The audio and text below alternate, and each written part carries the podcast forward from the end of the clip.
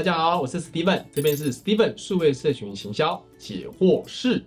呃，其实，在面对社群里面哈，我们很多做网络公关或公关的操作犯了一个错，有时候会急于解释，而忘了问题的本质是什么啊。所以我建议大家，第一个的概念是一定要谦卑、谦虚，不要反指责。今天跟消费者沟通，网友就是消费者，你不要去指责你的上帝，顾客是上帝，你只只要做好比较谦卑的态度、谦逊的态度，就算是我们没有什么错。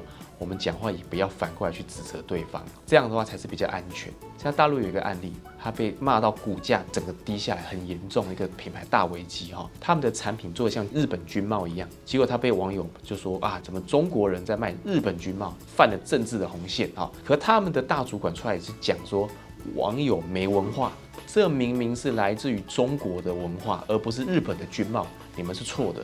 网友就被骂了嘛，对，所以网友就更大批的反击，形成很大的延烧。那个一周里面全部都在炒作这个负面的议题，然后它股价就降得很低。纵使这个主管讲是对的，你也不要去指责你的上帝哈。所以一定要谦卑的态度去处理。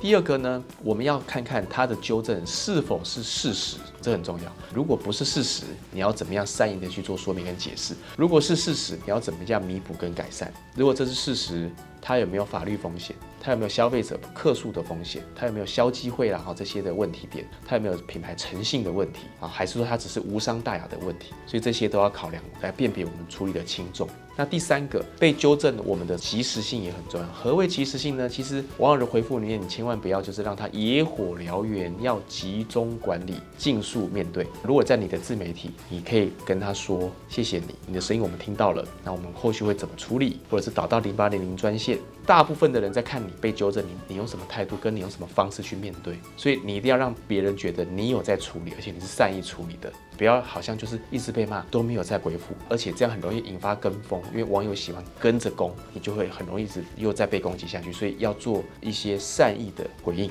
谢谢。如果有任何想要询问的地方，欢迎在下面留言处来留下你的问题哦。这样的内容都非常宝贵哦，欢迎大家来按赞、订阅、开启小铃铛。